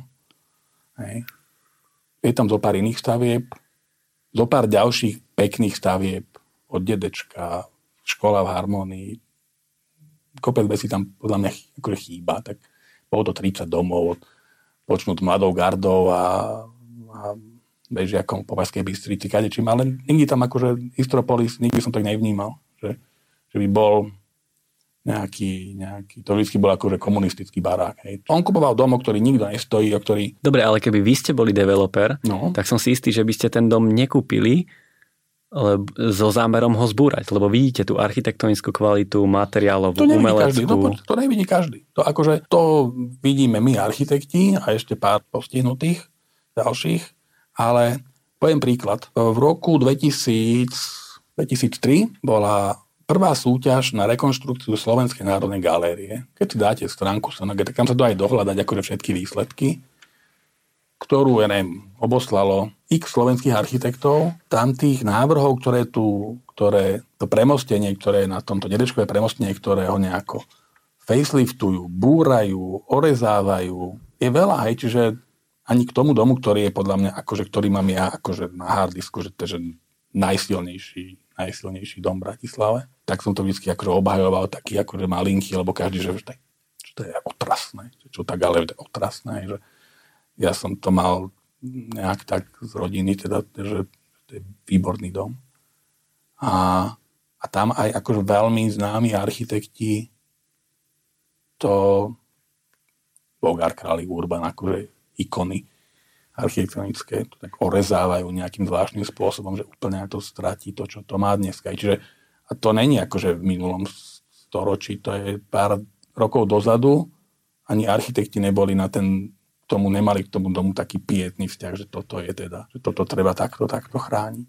Hej? Až potom neskôr to tak precitlo. Čiže to, že treba Istropolis chrániť, uh, ani neviem, či si to myslia všetci architekti. Je tam potom ešte taký ten rozmer, že environmentálny dnes, že domy treba rekonštruovať a, nebúrať a, a nestavať na novo, aj taký ako udržateľný rozvoj, ale to je taká balička iná trošku. Čiže ja by som bol rád, keby ten dom ostal a na druhej strane akože chápem toho developera, že sa chová maximálne korektne v tom procese, čo ja to evidujem, ja ten proces dobre poznám. Hej, čiže najprv sa nejak roky, alebo rok sa stretával s otcom, tuším, že ešte aj s pánom Titlom stretávali a aj sa nejakou formou dohodli na nejaké licenčnej zmluve. Ja som mu nečítal, neviem ani, ani čo v nej, ja neviem, jak sa dohodli, ale viem, že sa nejako dohodli s dvomi. Okrem teda pána Končeka, myslím, alebo ten nekomunikuje, ale s nikým, čiže to je zase iná debata. A potom vypísal súťaž, oslovil 25 architektov, z nich si vybral, z tých teda do, ne, oslovili asi 50, pokiaľ viem, 25 malo záujem a vybrali si 7. To bolo, že MVRDV, Neutlings Riedic, hej, čo sú akože KCAP, XDGH, čo je že belgický ateliér. Oslovili aj Fostera. Foster prišiel a povedal, že pekné zadanie, on to bude robiť, tým, že dajú priamo. Takisto tuším, že aj aj Big, myslím, aj, že tam bolo. Aj Chipperfield, aj Big, tuším, oni viacero, no, oni oslovili strašne veľa ľudí, oni celý, celý okruh dali po Európe, aj takú šnúru a išli, predstavili im ten projekt, ten zámer, že o čo im ide a tí, tieto hviezdy ako... V pohode. To bolo, že Foster, áno, že ale keď tým to dáte napriamo, tak jak vo Varšave, hej, že tak áno, napríklad. Ale, ale mm, čiže tí, čo prijali tú výzvu a neboli akože ja som napríklad KCAP ako nepoznal, ale to sú viac urbanisti, ale MVRDV pozná každý, Neutlings Reading je akože špičkový holandský ateliér a XDG je špičkový belgický ateliér, čiže mm, a vyhralo to KCP, hej, pre mňa dovtedy neznáme. Potom tam ešte bol Adept, tam bol, to sú takí dáni, mm-hmm. takí nejakí mladí, to som to ja tiež nepoznám, akože to nemal taký prehľad tom. Nemali aj prednášku na fastu. Hej, môže byť, hej, čiže ty tiež postúpil do takého druhého kola a potom v tom druhom kole, v tom prvom kole bolo MVRD, v prvom kole postúpil KCAP, MVRD a tento Adept. A potom si teda dohodli, vybrali si to KCAP. Čiže postupovali oni, ja neviem, až teraz vzniklo také, že, že developer ešte vyzval aj slovenské ateliéry a tie sa nezúčastnili, lebo boli zaneprázdnené, alebo nechceli, alebo to je jedno. Hej, to v podstate je to postupoval, že najkorektnejšie, ako mohol, mal nezávislú porotu, ten developer podobne ako mal, to je podobne ako v IIT robilo Tvernovku, to, čo robíte v kompase. Hej? A to bola, že perfektná súťaž, výzvaná, Československá, myslím, viac menej, tam bola až, mm, až 69 tam bola. A 69 tam bola. Bol Krištof Chybík. No, tak nejak evidujem. Petr Hájak, myslím, že tam bol. Hej, hej, tuším, hej, no čiže, hej, čiže to bola, že perfektná súťaž. Hej, čiže tá, tá, z tej súťaže ten, ten developer, akože však to sú rozumní ľudia, hej, čiže vedia, že do súťaže vycedia viacej múdrosti a väčšiu kvalitu, ako keď to niekomu priamo zadajú. Oni chceli súťaž, že nechceli len mať akože ikonu, že dajme to dajme to, Schumacherovi alebo teda Zajhady alebo niečo. Čiže ne, nešlo iba o to meno. Však konec koncov logické by bolo, keby im išlo o tú ikonickosť, že si vyberú MVRDV, lebo to, to nesie do sebou takú omluvu, no, že keď je tu MVRDV, tak môže byť aj, ale vybrali si menej známe štúdio, lebo to mal to KCP to malo proste lepšie v tej súťaži. No tu je potom taký iný scenár v tom, že tá Cvernovka, že tá súťaž bola vyzvaná tak, že presne boli československé ateliéry, ale toto je súťaž, ktorá je vyzvaná a sú tam celosvetové ateliéry. Že viete si vy napríklad predstaviť, že by ste robili niečo do Londýna v nejakej takejto ako exponovanej mm. polohe, že či, či sa dá tak nasať proste to územie z, z mapy jednoducho, že nemáte ho zažité, ano, nežijete v tom rozumiem, meste. No ja nemyslím, že A69 má nasať tú Cvernovku a tieto ateliéry robia takto. Ja neviem, že to je správne, takto fungujú po celom svete tie ateliéry. Že fungujú celosvetovo, to Foster má ja neviem, kde všade uh, ateliéry, všetky tieto veľké ateliéry fungujú, vie nasať uh, Sumtor atmosféru Los Angeles, keď tam robí galériu. Vie nasať tak robí v parku, hej? Čiže či je v parku San Francisco. Dajme si, dajme si Herzog Demeron. To mám veľmi obľúbený príklad, fascinuje ma, akože čo oni robia. A konkrétne, jeden konkrétny prípad, že futbalové štadióny. Chelsea, urobiť, nový urobiť, štadión Chelsea nevidel, ten som nevidel. Ale Stehli. Urobiť, to by urobiť, sa ma páčilo. u, urobiť Allianz Arénu, Aha. čo je že famózna nafúkovačka, hej, že famózny dom, tak mám pocit, že akože už nikdy nič, že, že urobím štadión a dostanem do seba to najlepšie a, a hotovo. Oni pár rokov na to urobili to Vtačie hniezdo v Pekingu, čo je akože fantastický dom a zase je to kontextuálne. A pár rokov na to urobili štadión v Bordeaux, ktorý je, to je chrám, hej? A to je presne ak tie brezové lesy okolo, ja pamätám tú vizualizáciu, keď to vyhralo, som kúkal na to, že to není možné, že jak to, jak to vedia trafiť. Čiže no. asi to vedia. Hej? No pozrite si ten štadión v Chelsea, a to o, je tiež veľmi pekná ešte stavbička. Som videl, som, videl som takú, takú verziu s takým plechovým nejakým takým zvláštnym, hovorím, čo to je za tvar, že robia ten oný uh, Stamford Bridge, hej. No, tak to že, mohlo byť aj ono? To, to ne, ne, neviem, ne, nevidel, ja som videl pohľad hora, že, uh-huh. že, že tí to robia. Lebo on je fanúšik, on je fanúšik futbalu veľký. On aj podporuje ten bazilejský klub. Takže uh, Hercog. A, a to ma fascinuje, že robiť tú istú tú istú vec, to isté zadanie vlastne vždy na zelenej lúke a vždy dať tomu úplne iný náboj. Že nesklzním do takého kliše, ja som bol dávno, keď som bol malý, tak, tak sa mi hrozne páčil Richard Mayer, to bol taký, to je taký americký architekt a, a s tými bielými štvorcami a, a raz som, keď som bol vo Francúzsku, ja som v 94.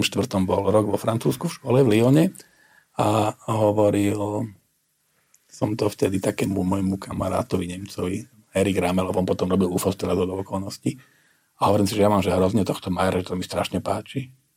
A on, že Richard Mayer, he's doing always his white fuck. Hej? Vždycky, že na, na každom mieste on proste zasadil to svoje. Mario to zasadil tie svoje oné pruhy, tak, tak uh, Richard Mayer všade, kde prišiel, tak proste si to tam akože uzurpoval tým svojím to kompozíciou. Bielý štvrt. A, a kon, kontraste s tým je toto vždy kontextuálne, tie ich veci. Áno, mne, mne sa napríklad páči, že, že videl som minulý rok dokument od, od, neviem od koho, ale bolo to na Dni architektúry a filmu a bolo to práve o, o Mariovi Botovi. Mm-hmm. A, a tam bolo ukázané to, že on už ako 80-ročný pán, ako tvorí tie priestory alebo ako ich tvoril, tak je to architekt postmoderný, čo je také iné obdobie, ale že to vlastne je architekt, ktorý je ako my, že si otvoríme ten Pinterest a že už sme veľmi ovplyvnení tými inšpiráciami z celého sveta, ale mal som úplne pocit, že on tie priestory tvorí sám, že on si ich naozaj kreslí a že má tú kreativitu, ktorú pretavuje vlastne do tých riešení. A preto sú také neokúkané, že niekedy sú možno až také predsapkané, dajme tomu, alebo too much, ale na konci dňa tam vo vnútri vie vzniknúť aj zaujímavý priestor. No, však, jedinečný. Isté, páne, však určite, áno, však každý architekt si kreslí tie priestory sám, to, že si pozriem Pinterest, neznamená, že to ako je copy-paste, teda, alebo znamená, no. Uh, tak my sme nemali Pinterest, keď sme keď sme, keď sme študovali, ale tak sme chodili do knižníc a študovali sme nejaké časopisy, alebo čakali sme, kedy príde nový, nové kroky. Napríklad aj niečo. Čiže áno, teraz to je hlavne jednoduché. Teraz si, teraz vie byť samozrejme každý architekt, alebo každý vie byť interiérový dizajner, lebo, lebo si otvorí Pinterest, dá si akože a ide, hej, no. To je, hej. to je jednoduché. Hej. A má akože vzorkovňu možností, ako sa to už urobilo inde. A v zásade je ťažko, ťažko prečítať potom, keď niečo dobrého vznikne, alebo, alebo aj dobrého, aj zlého, to je jedno, že nakoľko to je pôvodné a nakoľko to je, nakoľko to je originál. Hej? Čiže a to je vo všetkom, to môže byť aj aj v tých logách. Keď sme sa bavili o logách.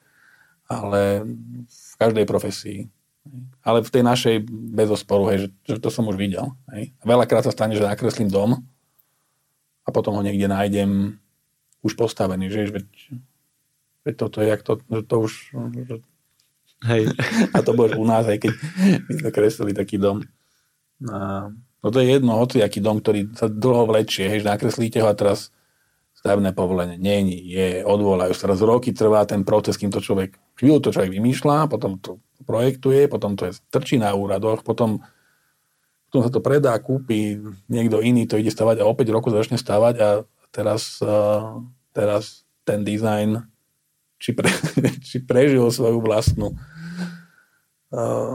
svoj vlastný počas rozpadu, hej, že či už není, či už keď sa ten dom dokončuje, či už není obstarožný, čiže či už není ako, to sa potom na tom tak prejaví, že, že kto, kto podľahne takým nejakým papasliednej móde, trendom, alebo, alebo aj keď, že či to pretrvá, hej, že či ten dom, to je ťažko povedať, no tak každý to ináč vidí. Hej, Keď ste spomínali ešte ten časopis El Kroky, mm-hmm. tak koľko máte doma El Kroky dielov? Lebo to už vychádza veľmi dlho, má tam 30 rokov. Ja to nesmiem nekupoval. Mne, to, mne sa to tak nejak menej páčilo, priznám sa. Potom som si kupoval také tie také tie nejakého posna mám doma, také Chipperfield mm. mám tuším doma, také, čo sa mi páčili, akože to, ma, mm. to meno mi niečo, som bol zvedavý na to.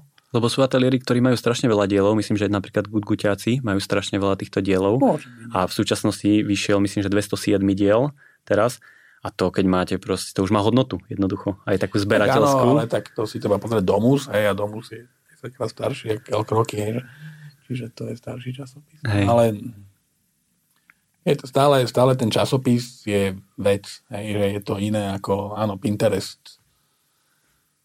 Ale je to, je to taká je to taká pomôcka, hej, že keď niečo hľadám, alebo keď niekomu niečo vysvetľujem, alebo teraz robím takú, taký bytový dom, chcem robiť, že do štokovaného betónu.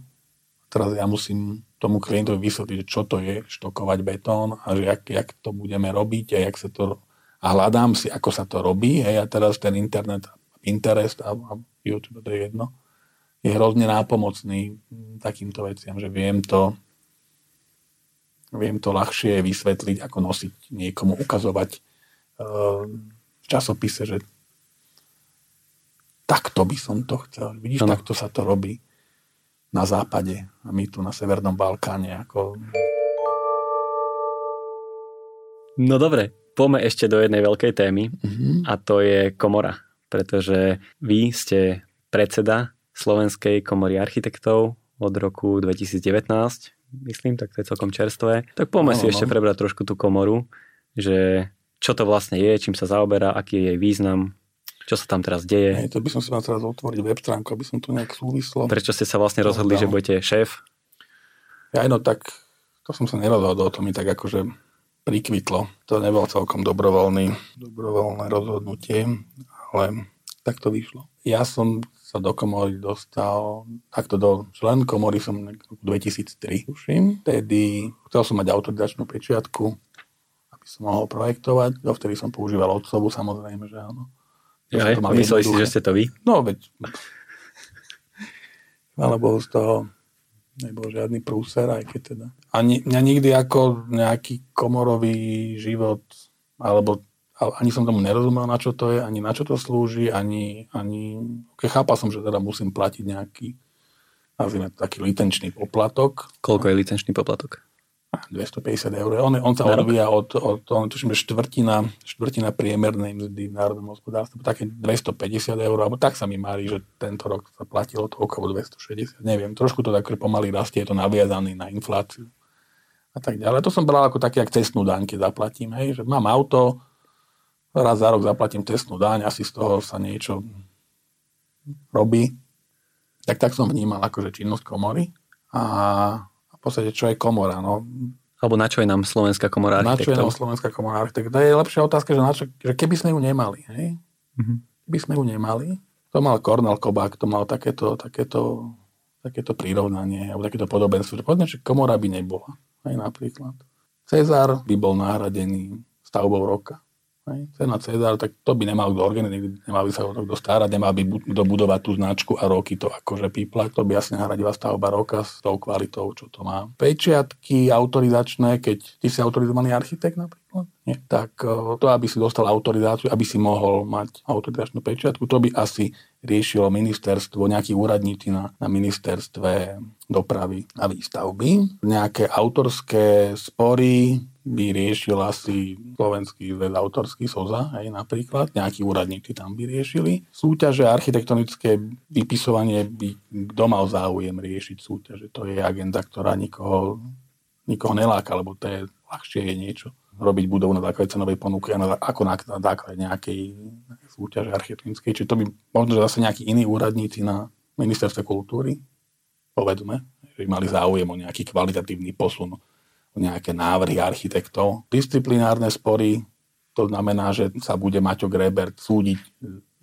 s niekým, s iným architektom, že mu vstupuje do stavby bez, bez nejakého povolenia alebo bez nejakého súhlasu, to by zase kto riešil. A toto všetko je na jednom mieste. Hej? Toto všetko rieši komora, úrad komory. Čiže je to vlastne, že to je samozprávna organizácia. My, architekti, platíme to členské, aby fungoval tento úrad, aby riešil kopec takýchto čiastkových vecí. Napríklad, keby ty si chcel robiť súťaž v Čechách, musíš byť autorizovaný architekt, keby si bol pečiatku. Tým, že si člen komory, môžeš robiť súťaž do Čiech, do Írska, do Španielska, kdekoľvek. My ti k tomu dáme len taký papier, áno, že si. Takisto, keď sem príde KCAP projektovať, tak má dostať, alebo keď bola súťaž na Grosling medzinárodná, ktorú vyhral nejaký talianský architekt, tak komora sa jemu overuje to na talianskej komore, že je členom komory, že môže v budúcnosti tu pracovať ako architekt. Čiže tam sú aj také medzinárodné väzby, ktoré bežný ty ako architekt nevnímaš. Hej? Až keby si to začal, veľa tých vecí je takých, to čo, to, čo bežní architekti,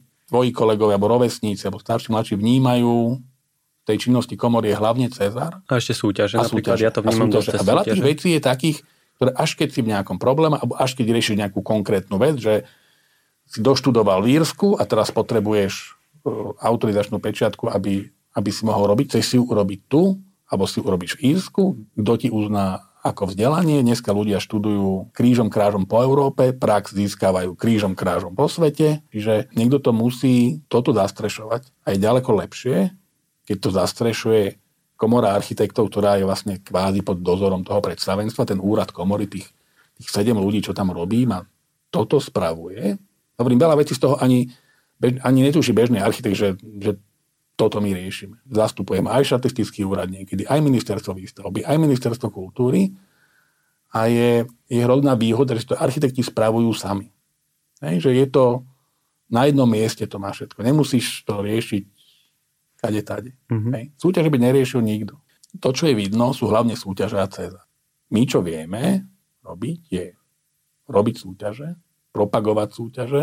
My, komora vydáva x materiálov, ktoré bežný architekt nedostane. Hej. To sú manuál súťaží. Hej. Čiže obosielame všetkých starostov, všetkých primátorov, všetky krajské úrady takým o tom, na čo robiť súťaže, prečo robiť, jak to funguje. Pre nich je to administratívny oprus. Pre nich je lepšie obstarať si architekta najlasnejšou cenou v obchodnom vesníku. Robiť súťaž je, ježišmarja, či na to sme teraz vydali red, redigovaný nový dvojku, manuál súťaži. K tomu vydávame katalóg súťaží, aby tí starostové, zase tí ľudia, ktorí o tom rozhodujú, ktorí sa rozhodujú, že či to budú riešiť cez súťaž alebo naj, najlacnejšou ponukou, tak sme im také katalógy tých súťaží, ako to vyzerá tá súťaž, že keď že čo sa súťažilo Okay, boli sme napríklad, minulý rok sme absolvovali takú šnúru po, po primátoroch Košice, Prešov, Bystrica, Žilina.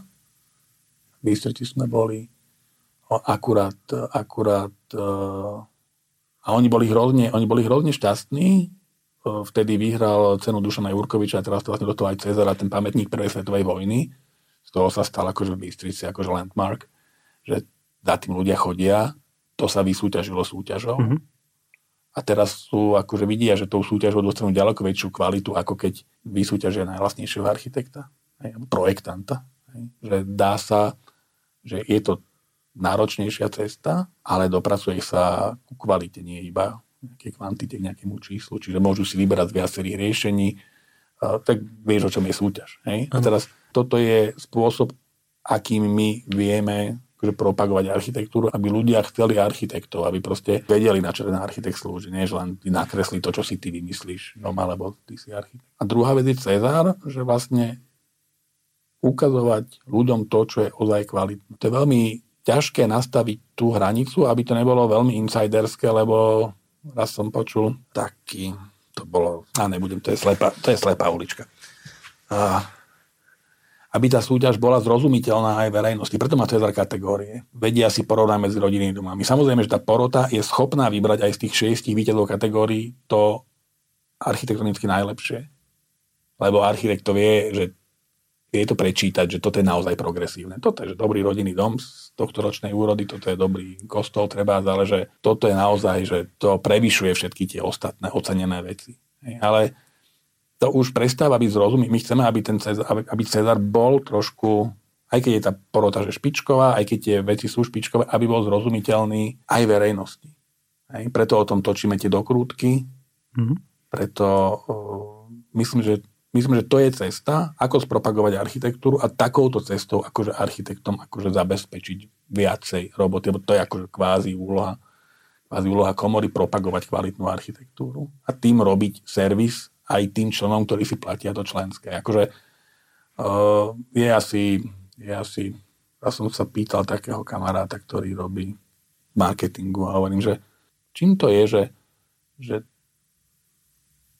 že ako budovať ten vzťah akože členov komory ku komore, že byť na ňu akože hrdý, alebo ako, ako, to, ako to postaviť, aby si uvedomili tú dôležitosť toho úradu, tú dôležitosť tej inštitúcie, že čo im zabezpečuje, že aký im robí, že je to vlastne pre nich vlastne prestíž tam byť.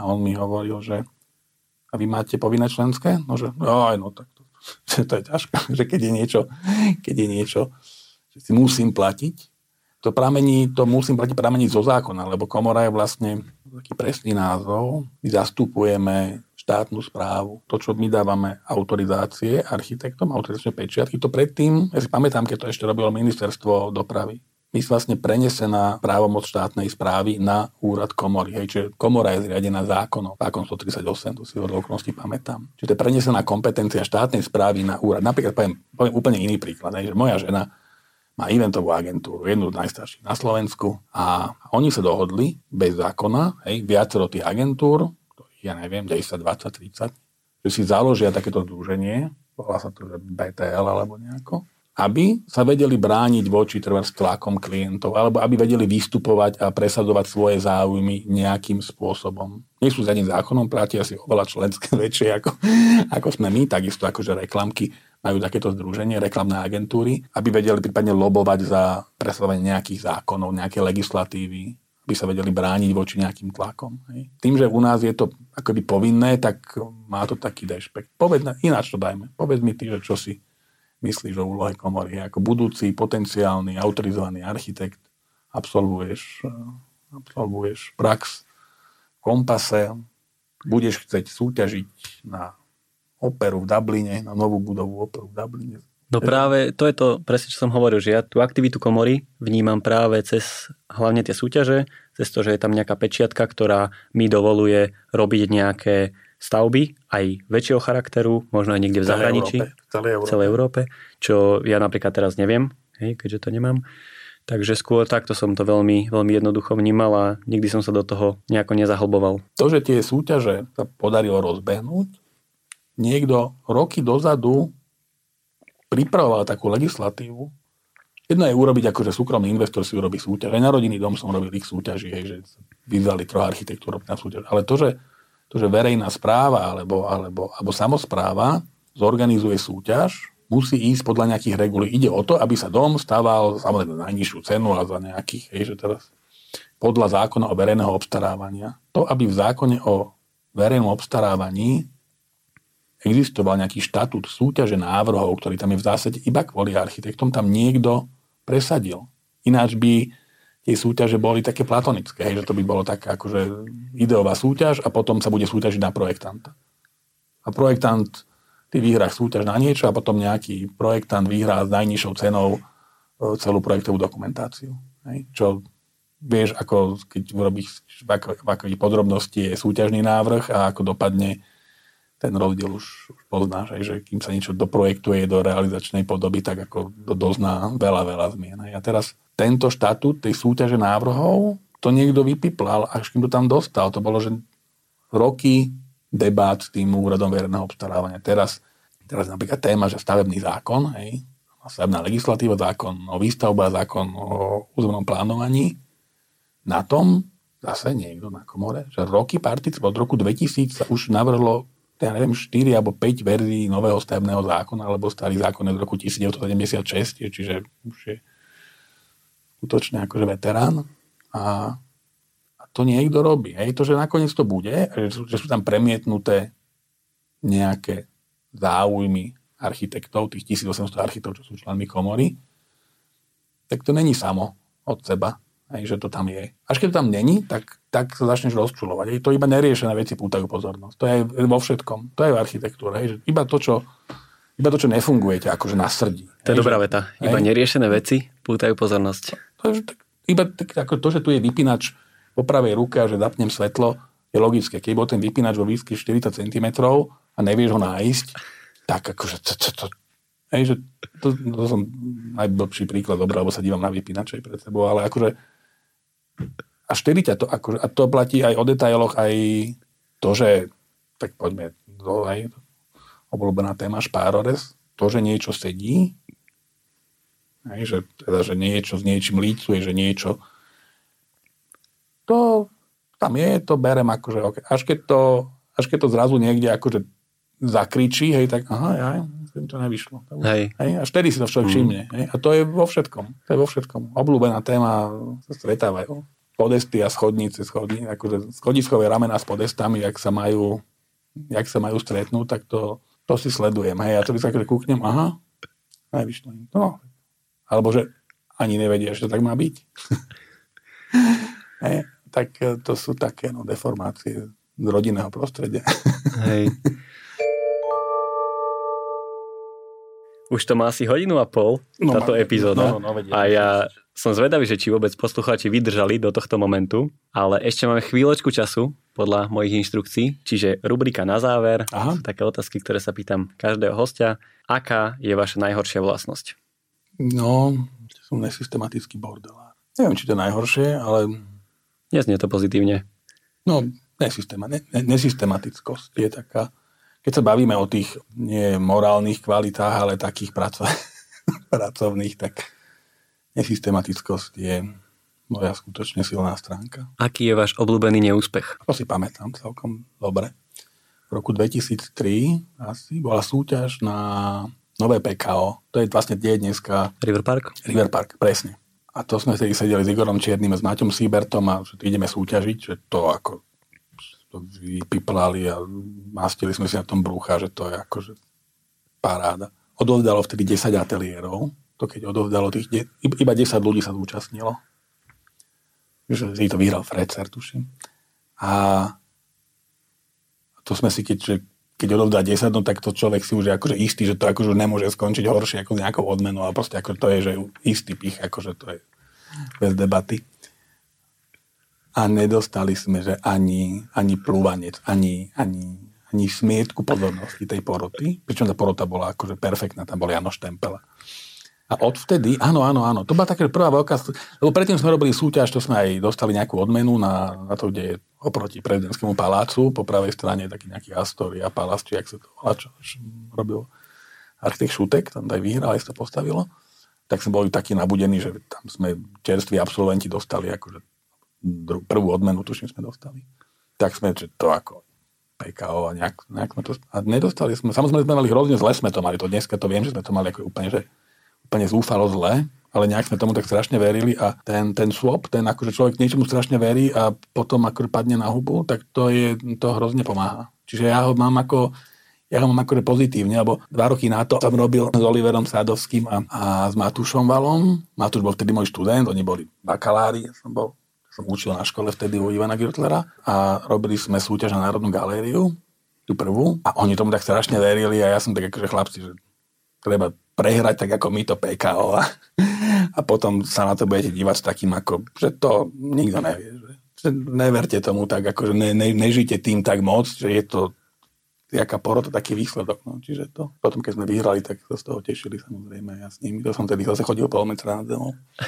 Ale toto je také, že to, to veľmi, ten neúspech veľmi padnúť na hubu, akože asi, asi urobí veľmi dobre takému, takej svojej vlastnej spätnej väzbe. Hej, že neveriť si tak moc a veriť si tak primerane, alebo mať to sebavedomie niekde na takej, na takej adekvátnej úrovni. Pekná komplexná odpoveď. Áno, áno, áno. Hmm. Ale olaj to tak je, že si to pamätám, že to veľakrát to niekoho, keď niečo súťažím alebo niečo, tak to si vždy spomeniem, že hm, moci, moci never, lebo Dobre, ďalšia otázka. Aké je vaše obľúbené jedlo? Teraz máme možnosť sa baviť nie o architektúre, asi minútu. Aj, aha, ono jedlo. No. Ja som taký... Je také, že sarma sa to volá, sarma, alebo sa to volá aj holúbky po slovensky, alebo sa to po maďarsky volá, že töltet káposta. A to sú vlastne že plnené kapustné listy takým letým mesom tá teotet kaposta je z kysnutých kapustných listov a sarma alebo holúbky sú normálnych nejak, neviem. Tak toto, keď by som teda mal... A to vám kto varí takéto jedlo? Alebo kde to jedávate? Mám takého kamaráta, jeho otec to robieval, vždy toho urobil akože plný, akože plný lavor. Ale to mám, mám rád takú tú, takú tú maďarsko, alebo uhorsko, maďarsko, slovenskú kuchyňu, aj takú tú, takú tú ten segedínsky guláš a a také normálne, také, že skoro domáce jedla. Mm-hmm. Čiže tým smerom. Ale je ďalšia moja vlastnosť, teda ne, ne, zlá vlastnosť, nie architektonické pažravosti, že ja viem skutočne. Dobre, a posledná otázka na záver. Aký je váš názor na architektov a čierne oblečenie? Pretože architekti chodia v čiernom všade, často. Áno, áno, tak akože špičkoví architekti chodia v čiernom, Rem Koolhaas chodí v čiernom, Jacques Herzog chodí v čiernom, Jean Nouvel je celý v čiernom, Paolo Paňák je celý v čiernom, Ďuro Benetín je celý v čiernom, Peter Moravčík je celý. Všetci dobrí architekti proste chodia. A vy chodíte chodia, v čiernom? Ja chodím v námorníckých tričkách, čiže a v rifloch. Takže ne, nemám, nemám, tento, nemám túto uniformu. Ale máte na to nejaký názor, že prečo to tí architekti robia? Ne, neviem, neviem, že či to je nejaký postoj. Nemyslím, naopak. Hej. Možno také pohodlnosti, že to nemusia riešiť ako tému. Že to proste, že to je, to je tak prízemná téma venovať sa handrám, hej, že kúpim si to čierne, nebudem to riešiť. Neviem, neviem, neviem. Treba sa, treba sa tých čiernych opýtať, že či tým niečo dávajú na známosť svetu. No ja sa to pýtam každého, takže postupne Aha, si zbieram okay. všetky tieto názory Aha. a potom z toho spravíme nejaký záver. Ja, ja, dobre. Nie, nie, nemám na to, ne, nevadí mi to vôbec. Nevadí mi to vôbec, ako... Každý vyzerá dobre v čiernej. Či? Mm, to nemusí byť pravda. To premýšľam teraz, že či...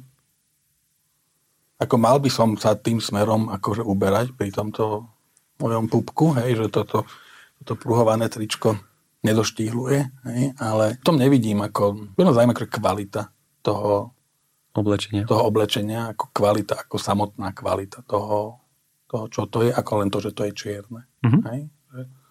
Možno sa chcú, možno sa, ne, to sa nemôžem ani povedať. OK. No, no dobre, tak to je všetko. Akože Ďakujem. asi tretinu otázok, čo som mal na vás pripravenú, som vám nestihol položiť, Super. ale som veľmi rád, že ste sa takto pekne rozkecali a asi vás budem musieť niekedy pozvať znovu, lebo veľmi zaujímavo rozprávate a dúfam, že to bavilo aj všetkých ostatných. Čo, čo, čo ste sa ma ešte chceli spieť, aby som vedel, čomu, som, čomu sa mi podarilo uniknúť. Ešte čo tam bolo?